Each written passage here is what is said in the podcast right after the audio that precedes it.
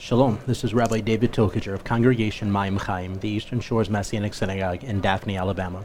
I want to thank you for taking the time to listen to this podcast of our message from Shabbat service. We pray it is a blessing to you and that you see the beauty and light of Yeshua Meshichenu, Yeshua, our Messiah, in every word you hear. Amen. Abraham, Father of mercies, we worship you and thank you for giving us opportunity to gather together this morning as a mishpacha, as family, to worship before you, to praise you, and to enter into your presence. Father, I pray that as we open up your word today, that you will speak boldly uh, into our hearts and our lives, that you will begin now to conform our hearts to humility to receive from you this morning. Father, I pray that uh, as I begin to speak, that it be your words flowing from me, that it be your heart moving through me and impacting our lives. Father, let it be uh, you speaking and your words flowing into us.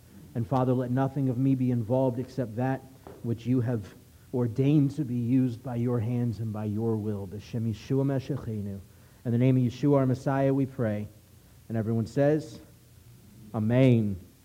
This morning we are in Parsha Devarim, uh, the first Parsha of Deuteronomy. The first chapter of Deuteronomy is where we open up at. Um, uh, before we dive into the actual word, the text itself, I want to make you aware of where we sit at this moment on the Hebrew calendar. Um, I don't know how many are particularly familiar with Jewish tradition and things happening throughout the calendar besides the Mo'adim, the appointed days. Uh, but today in particular is a very um, important day in Jewish history and on the Jewish calendar. Um, it is called Tisha B'Av, or the ninth of Av. Uh, the ninth of Av, Tisha B'Av, is the day in which uh, it's basically the Jewish 9 11, if you would. It's the day in which countless atrocities throughout history have occurred to the Jewish people. So I'm going to read you kind of a short list of some of those atrocities that have occurred. Uh, some of them were at our own hands, and others were at other people's hands. So uh, during the time of Moses, Jews in the desert accepted the uh, slanderous report of the ten spies, and the decree was issued forbidding them to enter the land of Israel. That was uh, the ten spies coming back with an evil report. The evil report was given, and the nation of Israel accepted and believed that evil report on Tish B'Av, the ninth of Av. This, I believe, set up a spiritual, uh, spiritual snowball that continued to progress from there. Um, the first temple was destroyed by the Babylonians. Uh, 100,000 Jews were slaughtered and millions more exiled in 586 BC, uh, BC on the, uh, the day of Tish B'Av, the ninth of Av. The second temple, so not the first alone, but also the second temple was destroyed by the Romans this time. Uh, and two million Jews died, and another million were exiled, and that was in 70 Common Era. Uh, the Bar Kokhba revolt was crushed by the Roman Emperor Hadrian. The city of Batar, the Jews' last stand against the Romans, was captured and liquidated. Over 100,000 Jews were slaughtered on Tish B'Av in 135 CE. The Temple era and its surround area and its surroundings were plowed under uh, by the Roman uh, general uh, Turnus Rufus. Jerusalem was rebuilt as a pagan city, uh, and access was forbidden to Jews. This happened roughly a year later after the destruction of the Bar, Bar Kokhba revolt. And uh, so the city of Jerusalem itself was completely plowed by the Roman Empire on the, the day of Tish B'Av on the Hebrew calendar. Moving into more relatively modern events, if you would, the Spanish Inquisition culminated with the expulsion of Jews from Spain on Tish B'Av in 1492. This was the day today. Tish B'Av on the Hebrew calendar was the day by, at which every Jew in the Spanish Empire had to leave. The Spanish kingdom had to be out of Spain. Um, many hypothesize, and, and history seems to be proving it evident, that uh, Columbus's ships were filled with Jews. Um, so we haphazardly say in 1492, Columbus sailed the ocean blue with ships filled with Jews uh, who were leaving, who were leaving uh, Spain. Uh, World War I broke out on the eve B'Av in 1914 uh, when Germany uh, declared war on Russia. And uh, on Tish, the eve of Tish B'Av, 1942, the mass deportation began of Jews from the Warsaw Ghetto uh, en route to Treblinka. Also on that list, but not in literally the list that was right in front of my face, but on that list of events that happened in, uh, on Tish B'Av were both, notice I say there were two expulsions of Jews from uh, England that occurred And, uh, and both of those expulsions occurred on Tish the ninth of Av on the Hebrew calendar, and a number of other occurrences throughout history. So Tish is a dreaded day in Judaism. Uh, many observant Jews do not go to work on Tish. They stay home, they take a sick day, whatever, um, because every Jew's waiting for the next bad thing to occur on Tish. Uh, the Israeli army is basically always at alert as they're waiting for Tish and so on and so forth. Uh, so it's a very important day. Tish B'Av is also a, a traditional fast day. It's not a scriptural fast day, but it is a traditional fast day uh, in Judaism. So I encourage you, if you feel led, uh, feel free to fast for Tish B'Av. However, traditionally speaking, and being it's a traditional fast, if you're going to follow it, you might as well follow the traditions with it because it's traditional in the first place. Um, but the traditional uh, approach to the fast of Tish B'Av is that we do not fast on Shabbat, on a, a weekly Shabbat. So although today is Tish B'Av, the actual fast of Tish B'Av this year, because it falls on a Shabbat, uh, the, the actual fast of Tisha, Tisha B'Av would be tonight at sundown until tomorrow at sundown. Uh, so if you feel led, please uh, take time to fast, join with the Jewish world in doing so, and spend time in prayer. Um, and as we move through this message today, we're going to connect why Tish B'Av is so important for us as believers, because I truly believe it is. I believe it, it, it opens up a door of a lot of what our Messiah did for us. Um, and, uh, and begins a very interesting discussion. And then from here out, for the next seven Shabbats, the Haftorah Parsha that we're going to read, uh, the Haftorah Parsha that we're going to read is basically from Isaiah 40 through Isaiah 60. Um, so this is a time we call the seven messages or seven weeks of consolation, where these particular passages from Isaiah 40, Isaiah 60 are read in Judaism uh, in recognition of the fact that the temple was destroyed on uh, Tish both first and second temple were destroyed on Tish B'Av, uh, and the destruction of the temples was because of our sin. And so uh, Isaiah 40 to 60 is basically Isaiah's continual call for Israel to return back to God, to make teshuvah, to repent and return back to Him. And there's a continual promise that He will, even when He sends us out of the land, He will ultimately draw us back again. And so for a very, very, very, very long time, at least the last 2,200 years, these passages of Isaiah have been read in Jewish synagogues from uh, all across the world, from the, the Shabbat after Tish B'Av up to the Shabbat before Rosh Hashanah. And it's a con- uh, constant reminder of repentance as we prepare for the 10 days of awe, which is a season of repentance. So I want to lay that out there for you. I want you to understand the weight of what we're looking at right now um, and the weight of, uh, of, what's happening in the world. I mean, the reason why Israel's always, or at least the military in Israel is always on edge is because we're always waiting for that next big event. We're always waiting for that next time that the enemy is going to attack. So if you have your scriptures, go ahead and open up to Deuteronomy chapter 1, beginning with verse 1. Um, Deuteronomy set this up for you. Deuteronomy um, is a book of scripture that is basically Moses recounting Israel's journeys and the commandments that God has given Israel since Sinai uh, to the second generation of Israel as they prepared to cross the Jordan into the promised land, the land of Canaan. Now, the second generation of Israel are literally camped at the Jordan River. They're waiting to go across. They're ready. They're hungry for it, and they're ready to move. So, this is about two to three weeks worth of time. Some say upwards of 37 days. One rabbi uh, of old says that this was the, that the book of Deuteronomy begins on the 37th day before Moses died. Um, there's really no way to prove that. We know it's about three weeks, maybe four weeks worth of time uh, that the book of Deuteronomy covers. So as we're looking at this, keep in mind throughout the book of Deuteronomy that we are literally, and I like to, to try and imagine myself in the place of, uh, of Israel and their experiences as I read through Scripture because it comes alive when you can picture yourself taking part in this, right? And so imagine the nation is literally sitting at the shores. They're, they're salivating at the reality of the taste of what awaits them as they're finally able to move into the promised land. These are the words that Moses spoke to all Israel across the Jordan and the wilderness in the Arabah opposite Suf between Paran and Tophel, uh, Laban, Hazeroth, and Dizahab. It is 11 days' journey from Horeb by the way of Mount Seir to uh, Kadesh Barnea. This is a um, kind of a, an intro to what's happening here, but it's also a very important discussion. And so, as we look at the book of, book of Deuteronomy, Deuteronomy in essence, in and of itself, makes up the structure and form um, of a covenant uh, treaty between a king and his, his vassals, his people. So let me read this. this.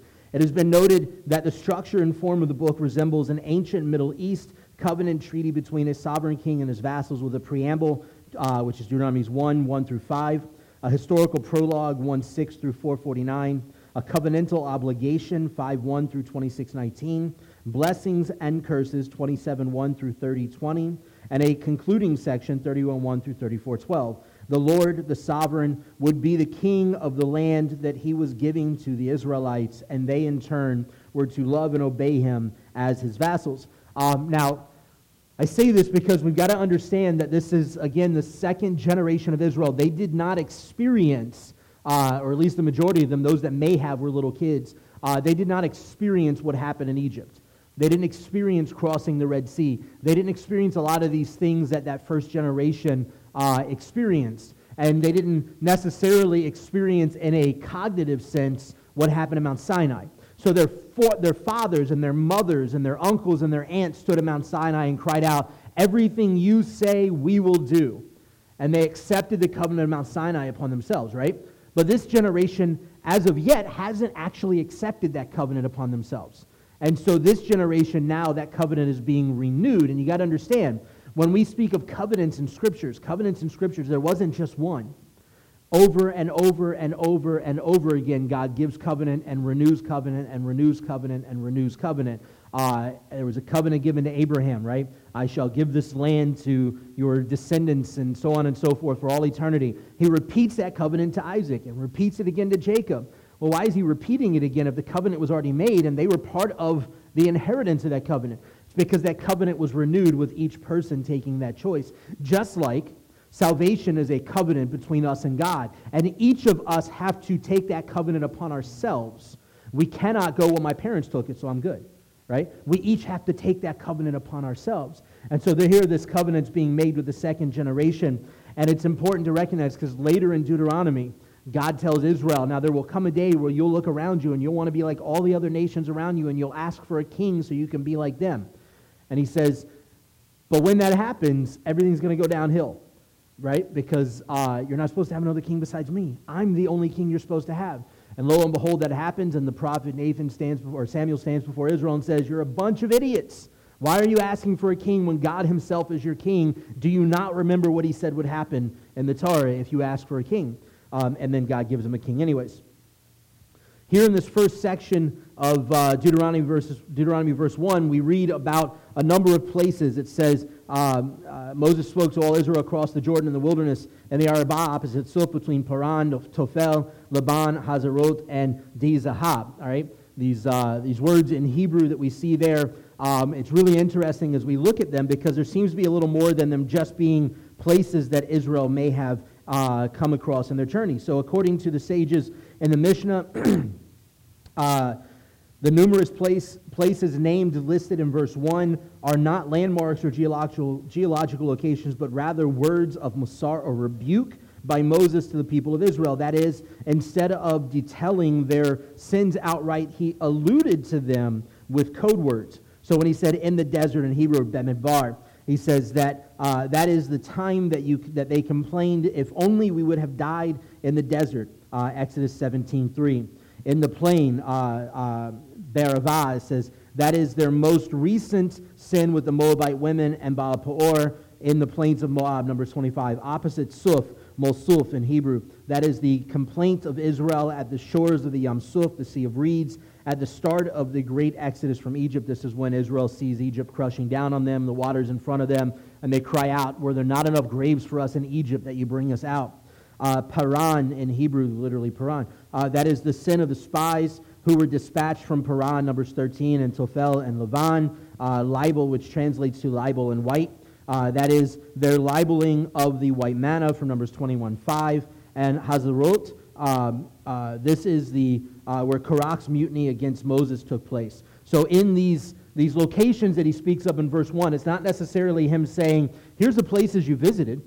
Here's the places that you slept for a couple of nights. He's saying, here are the sins of the nation of Israel as a whole, as a reminder. And he gives just these quick code words, right? Something that they're going to remember, that are going to stick to them. so that they can, one, be constantly aware not to fall prey to that again, but two, be a reminder of what their forefathers did in the wilderness and the desert uh, as they uh, wandered for 40 years. And each of those, with exception of, well, no, even with it, um, each of those, including the spies, brought about its own plague that caused uh, Israelis or Israelites to die, with exception of Yam Suf and complaining there.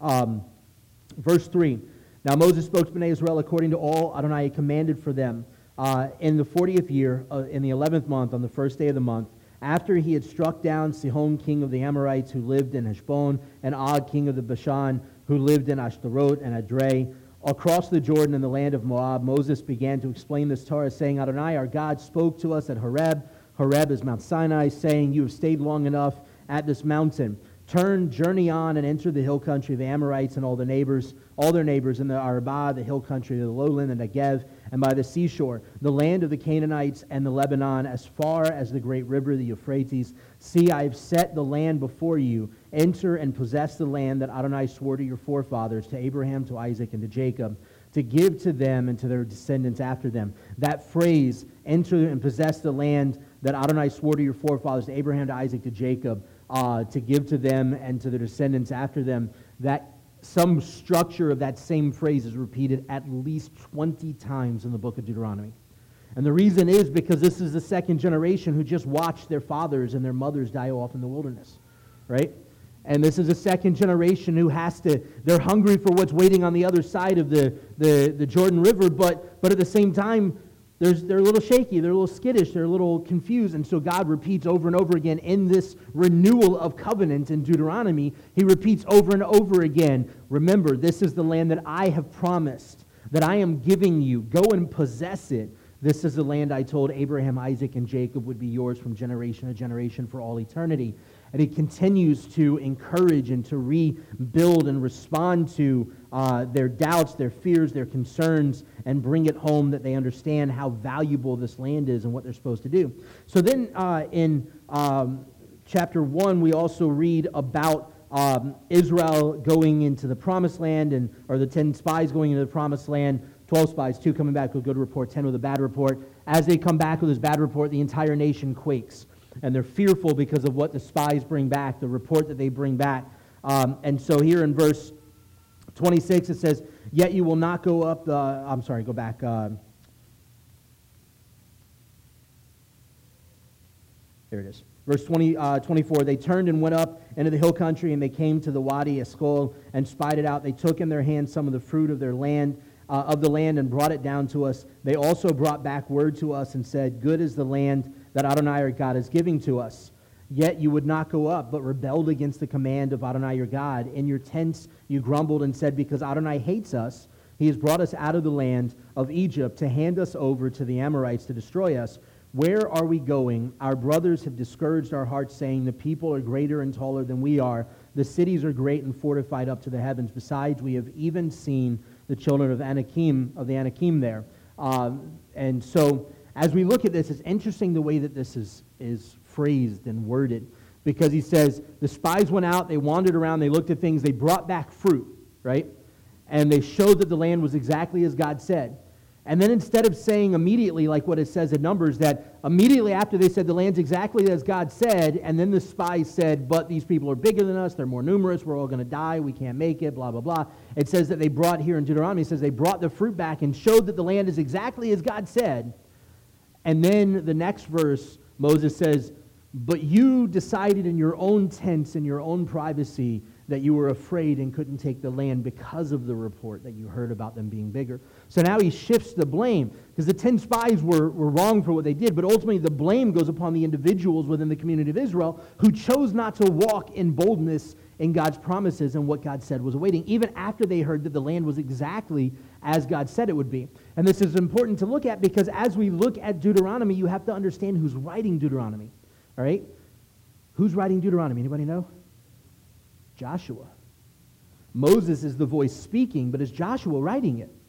But what we see here is that Joshua uh, is the only one, him and Caleb, the only ones that bring back a good report. The entire nation, instead of responding in faithfulness to what they say, the entire nation responds in lack of faithfulness because of what the spies say. And so Moses is reiterating this to the second generation because that happened 38 years before. They're almost 39 years before. They didn't experience it. All right? They were kids at best, some of them not even born yet. Um, they didn't experience this. They're not aware of this. They're not, they're not uh, uh, fully knowledge about, they don't have full knowledge about what was going on. So here Moses is recounting and he's reiterating this over and over again. He's going to hammer it home on them because Moses knows he's close to dying and he doesn't want another generation to waste away in the wilderness, to not be able to see what God has in store for them, to not be able to experience what God has uh, as his promises to them and what he's going to do for them. So as we read throughout the rest of Deuteronomy, what we have to understand in this book is that this is a generation who didn't experience slavery.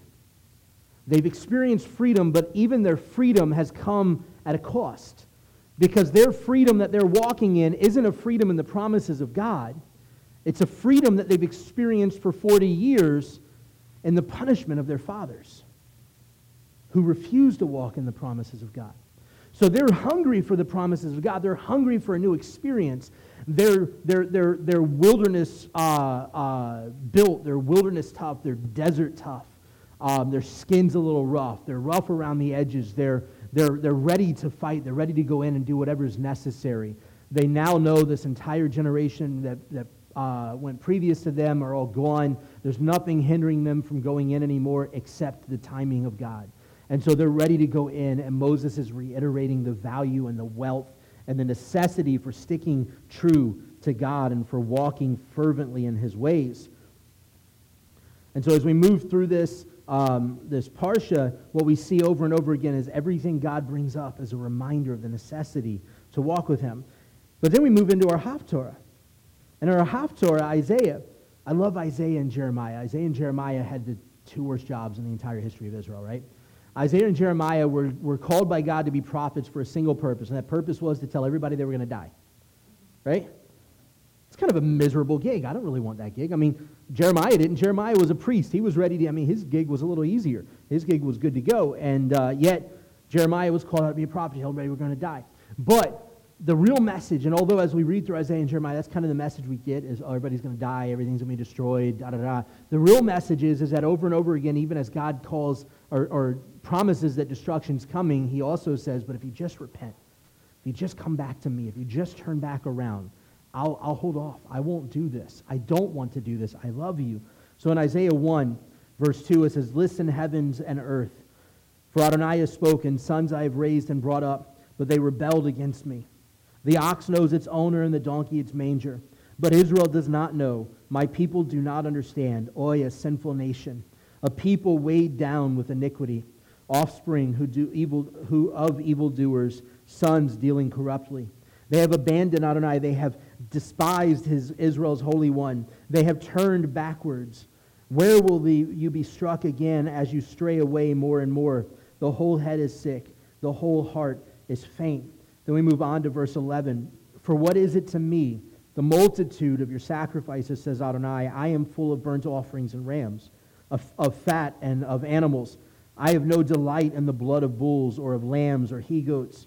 When, he, when you come to appear before me, who requires uh, this of you at your hand, tram- trampling my courts. Bring no more worthless offerings. Incense is an abomination to me. New moon and Shabbat, the calling of convocations. I cannot endure it.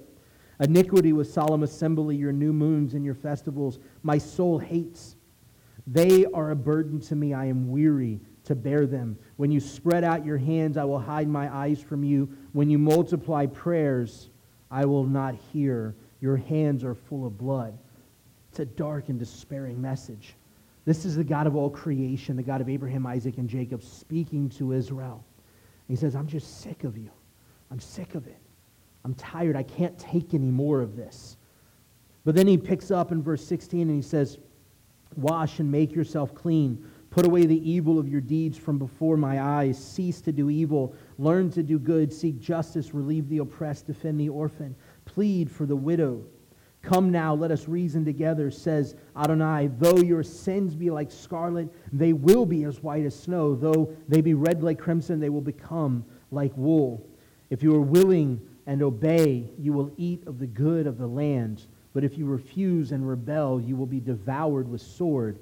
for the mouth of Adonai has spoken.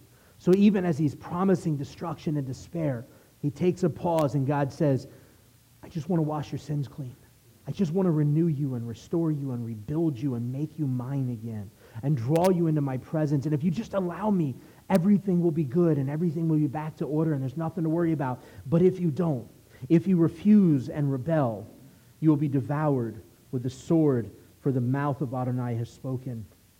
And then skipping down to verse 30, uh, 24. Therefore says the Lord Adonai Sabaoth, the mighty one of Israel, Oi, I will get relief from my foes and avenge myself on my enemies. Then I will turn my hand on you, purge away your dross, and remove all your alloy. I will restore your judges as at first, your counselors as at the start. Afterward, you will be called city of righteousness, faithful city. Zion will be redeemed with justice, her repentant with uh, righteousness. And so here he says, I know already you're going to rebel. I know already you're not going to heed my voice. I know already you're not going to do what I've called you and asked you to do. So I'm telling you right now, I'm going to kick you out of this place. I'm going to destroy everything you've ever known and everything you've ever loved. But I'm going to draw you back. I'm going to bring you in. I'm going to restore your judges as of old. I'm going to restore your cities. I'm going to restore you uh, and your love for me and my love for you. I'm going to uh, restore you, the city of righteousness, the faithful city. Zion will be redeemed with justice. Her repentant will uh, with righteousness.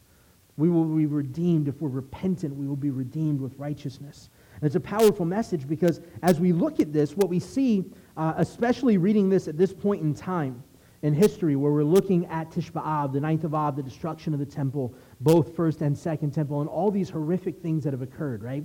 Over and over and over again, these bad things occur, typically because of Israel's sin, right?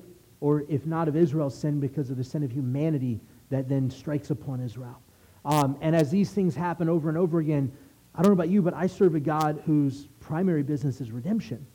And if his primary business is redemption and restoration, and there's all these things that have occurred on this one day that have been destructive and, and, and, and wrathful and vengeful and, and, and, uh, and so on and fearful that still to this day, thousands of years since it began, still to this day, strikes fear in the heart of God's chosen people. My mind says there's got to be some note of redemption somewhere along the way for this. God's got to have a plan for this. I mean, each of his Moedim he has a prophetic plan for. So there's got to be some sort of plan. If he so clearly acts in such a fashion towards Israel, trying to encourage response and return, so clearly acts in such a way towards Israel on one particular day on the Hebrew calendar over and over and over again in history, there's got to be a grander message at hand, right? Each of these events, the destruction of the second of the first temple and of the second temple, both are brought about because of Israel's sin. Both have been spoken in prophecy by Isaiah and Jeremiah and others who said that the temple, the first temple, is going to be destroyed. Jerusalem's going to be destroyed. You're going to be kicked into exile. But if you just repent and come back, over and over again, we hear this. Matthew chapter 3, verse 13. It's one of my favorite things to, to, to talk about. Then Yeshua came from the Galilee to John, to Yochanan, Yochanan HaMatbil, to John the Immerser, to be immersed by him in the Jordan. But John tried to pre- prevent him, saying, I need to be immersed by you, and you are coming to me. But Yeshua responded, Let it happen now, for in this way it is fitting for us to fulfill all righteousness. So John yielded to him. After being immersed, Yeshua rose out of the water, and behold, the heavens were opened to him, and he saw the Ruach Elohim, the Spirit of God, descending like a dove and coming upon him. And behold, a voice from the heaven said, This is my Son whom I love. With him I am well pleased. Where did this take place? The Yarden, the Jordan River, right? This took place in the Jordan River. You know what day this took place? It took place on a very specific day in history. You know what day it took place? Tish B'Av. It took place on the 9th of Av on the Hebrew calendar. The reason it took place on this exact time at this exact location is because the Jordan River is the river that the spies crossed eastward on, going back to the nation of Israel to bring back an evil report of the promised land. And because they crossed on Tisha B'Av, they brought an evil report on Tisha B'Av, and on Tisha B'Av, the nation as a whole was condemned to 40 years, one year for each day that the spies spent in the, the land of, of uh, Israel, the land of Canaan. Yeshua then goes on Tish B'Av, the exact same day, he crosses out of the promised land into the Jordan River, is immersed in the Jordan River by Yochanan HaMatbil. And then he crosses into the wilderness and he spends 40 days in the wilderness, one day for every year Israel spent in the, in the wilderness, and one day for every day that the spies spent in denial of the promised land. And he began his work of salvation with a very act of redemption.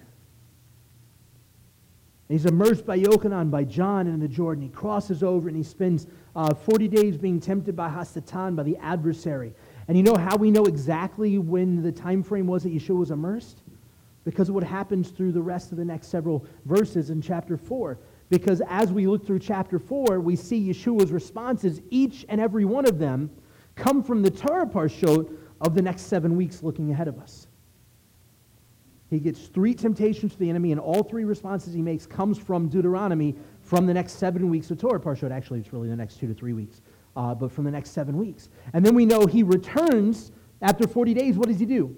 He comes back, he crosses the Jordan back into the promised land, into Israel, and begins his ministry by going to his own synagogue on Shabbat, his home synagogue. He's called up to the Bema stand. And as you see when we open the Torah scroll, same thing goes with a Haftorah scroll. You don't just open it up wherever you want.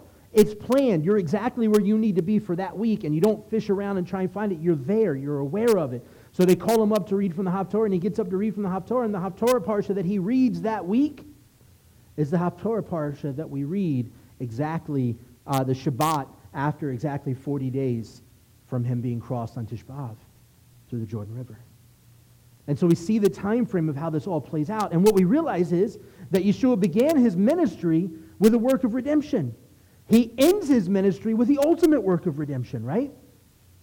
The whole purpose to his ministry in here on earth was to bring redemption and salvation so that the words of Isaiah that our sins could be washed clean, white as snow, could be fulfilled, so we could be restored, so that we can have opportunity to actually return to him in Teshuvah.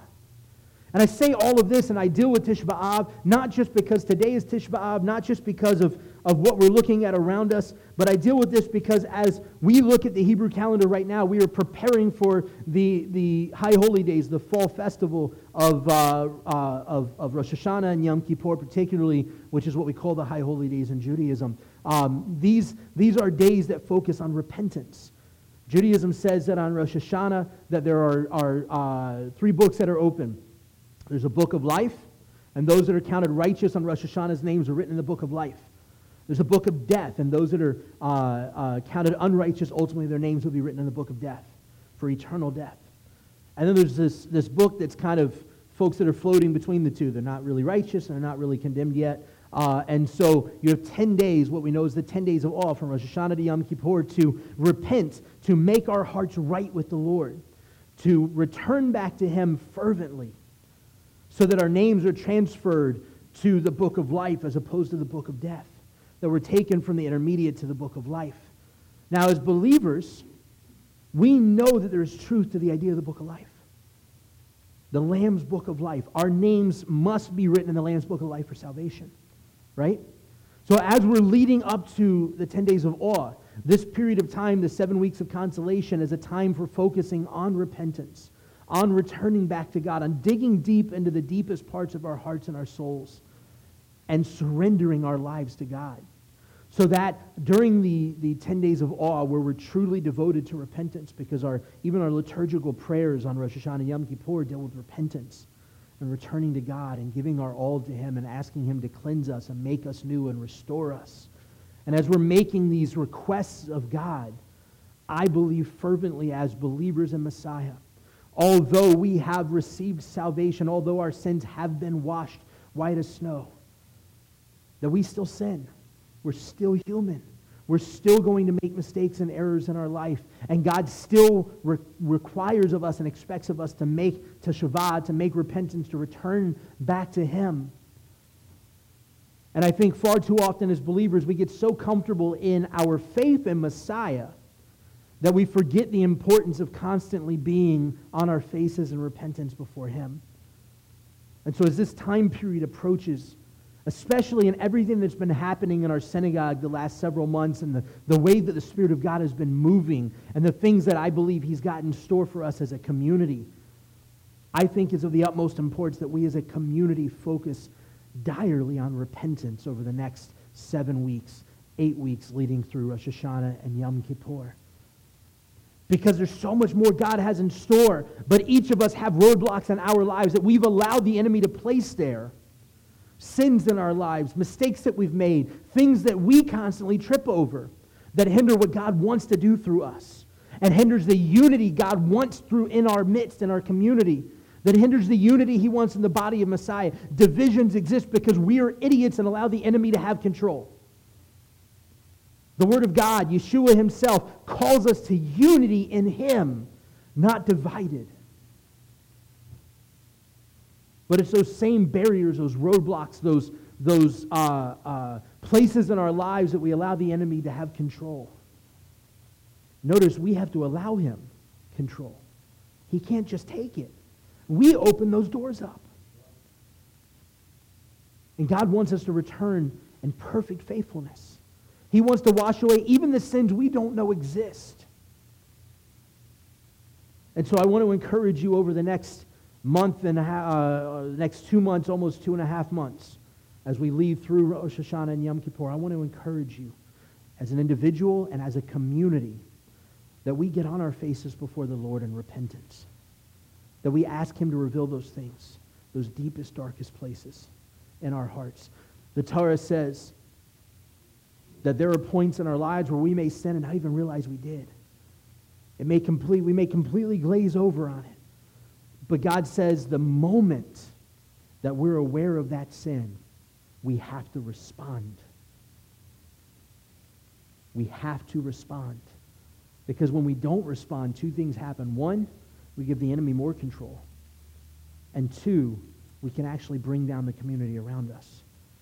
The Torah says when we find out about those sins in somebody's lives that we didn't know about, if they don't repent, we're to kick them out of the community because they're going to ruin the entire community. So I want to encourage you, us as a community, to dig deep in repentance over the next two and a half months. To ask the Lord to reveal to us, because I don't know about you, but I don't want to go through a personal Tisha B'Av. I don't want God to destroy stuff in my life just to awaken me. Right? I want to know Him and His restoration and His redemption and His, his salvation in a true and real form every waking moment of my life. But that requires re- repentance, regular repentance. And so, as this covenant is being renewed with Israel in Deuteronomy, there's this idea that Israel sinned. And as a nation, we have to constantly be making sure we're, we're returning back to God, even when we steer the wrong way, that we return back to Him. Repentance, this, this westernized idea that we have of repentance, of just asking God forgiveness and going on about our lives, that's not biblical. The word teshuvah, the Hebrew word we get repentance from in Hebrew, means to turn around. To realize you're going the wrong direction, to stop, to literally turn 180 degrees around and return back to the embrace of the Father. But how often do we actually make a true teshuvah, a true repentance in our lives? Versus we look up and go, oh God, I screwed up again.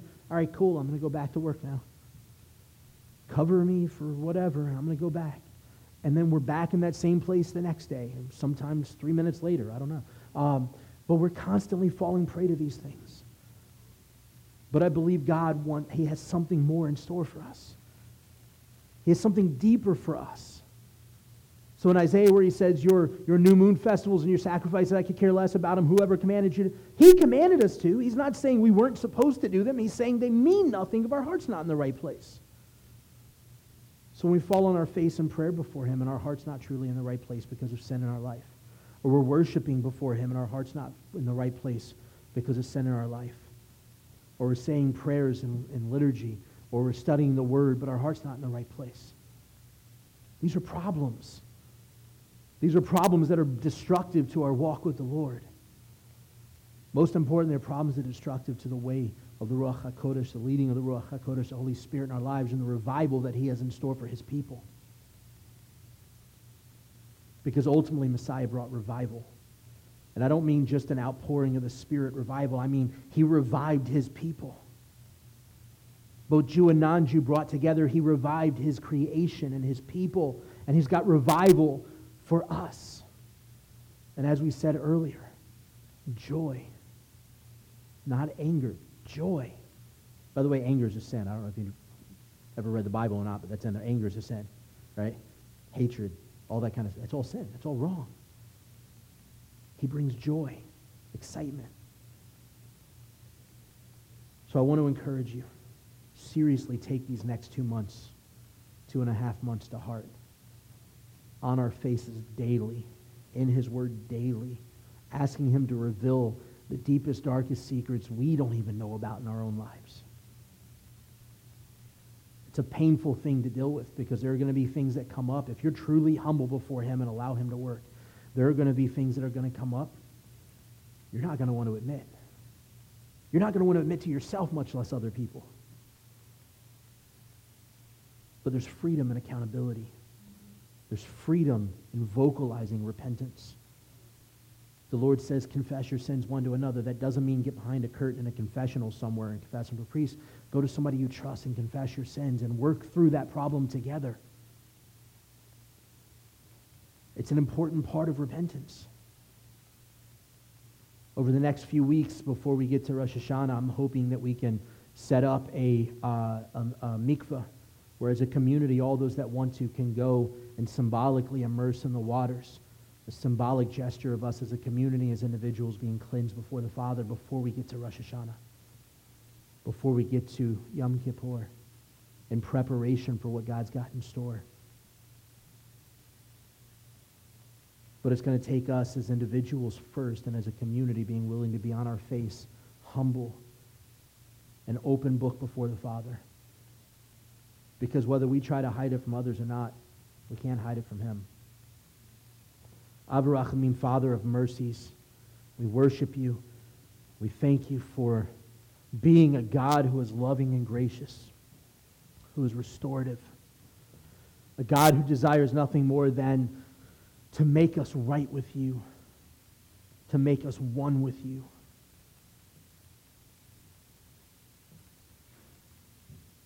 Father, you've got so much in store for the body of Messiah in these last days. Signs and wonders, revelation of the work of God in our lives for the single purpose of, of showing the power of God to others that they come to know Messiah, that they come to know salvation the body of Messiah as a whole has become inept in impacting the world around us.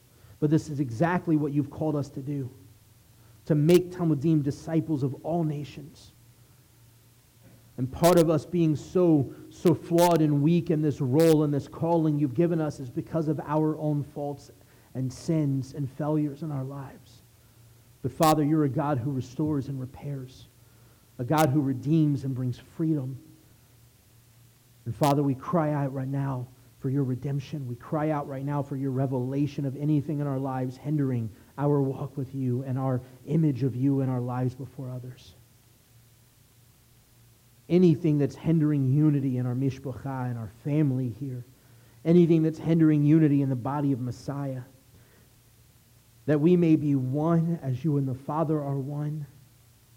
That we may be one in you that we may experience your joy, and most importantly, that we may impact the world around us for the kingdom and the message of Yeshua, our Messiah, and the eternal, glorious life that awaits us in the presence of the Father. L'Shem Yeshua Mashiachenu. In the name of Yeshua, our Messiah, we pray, and everyone says, Amen.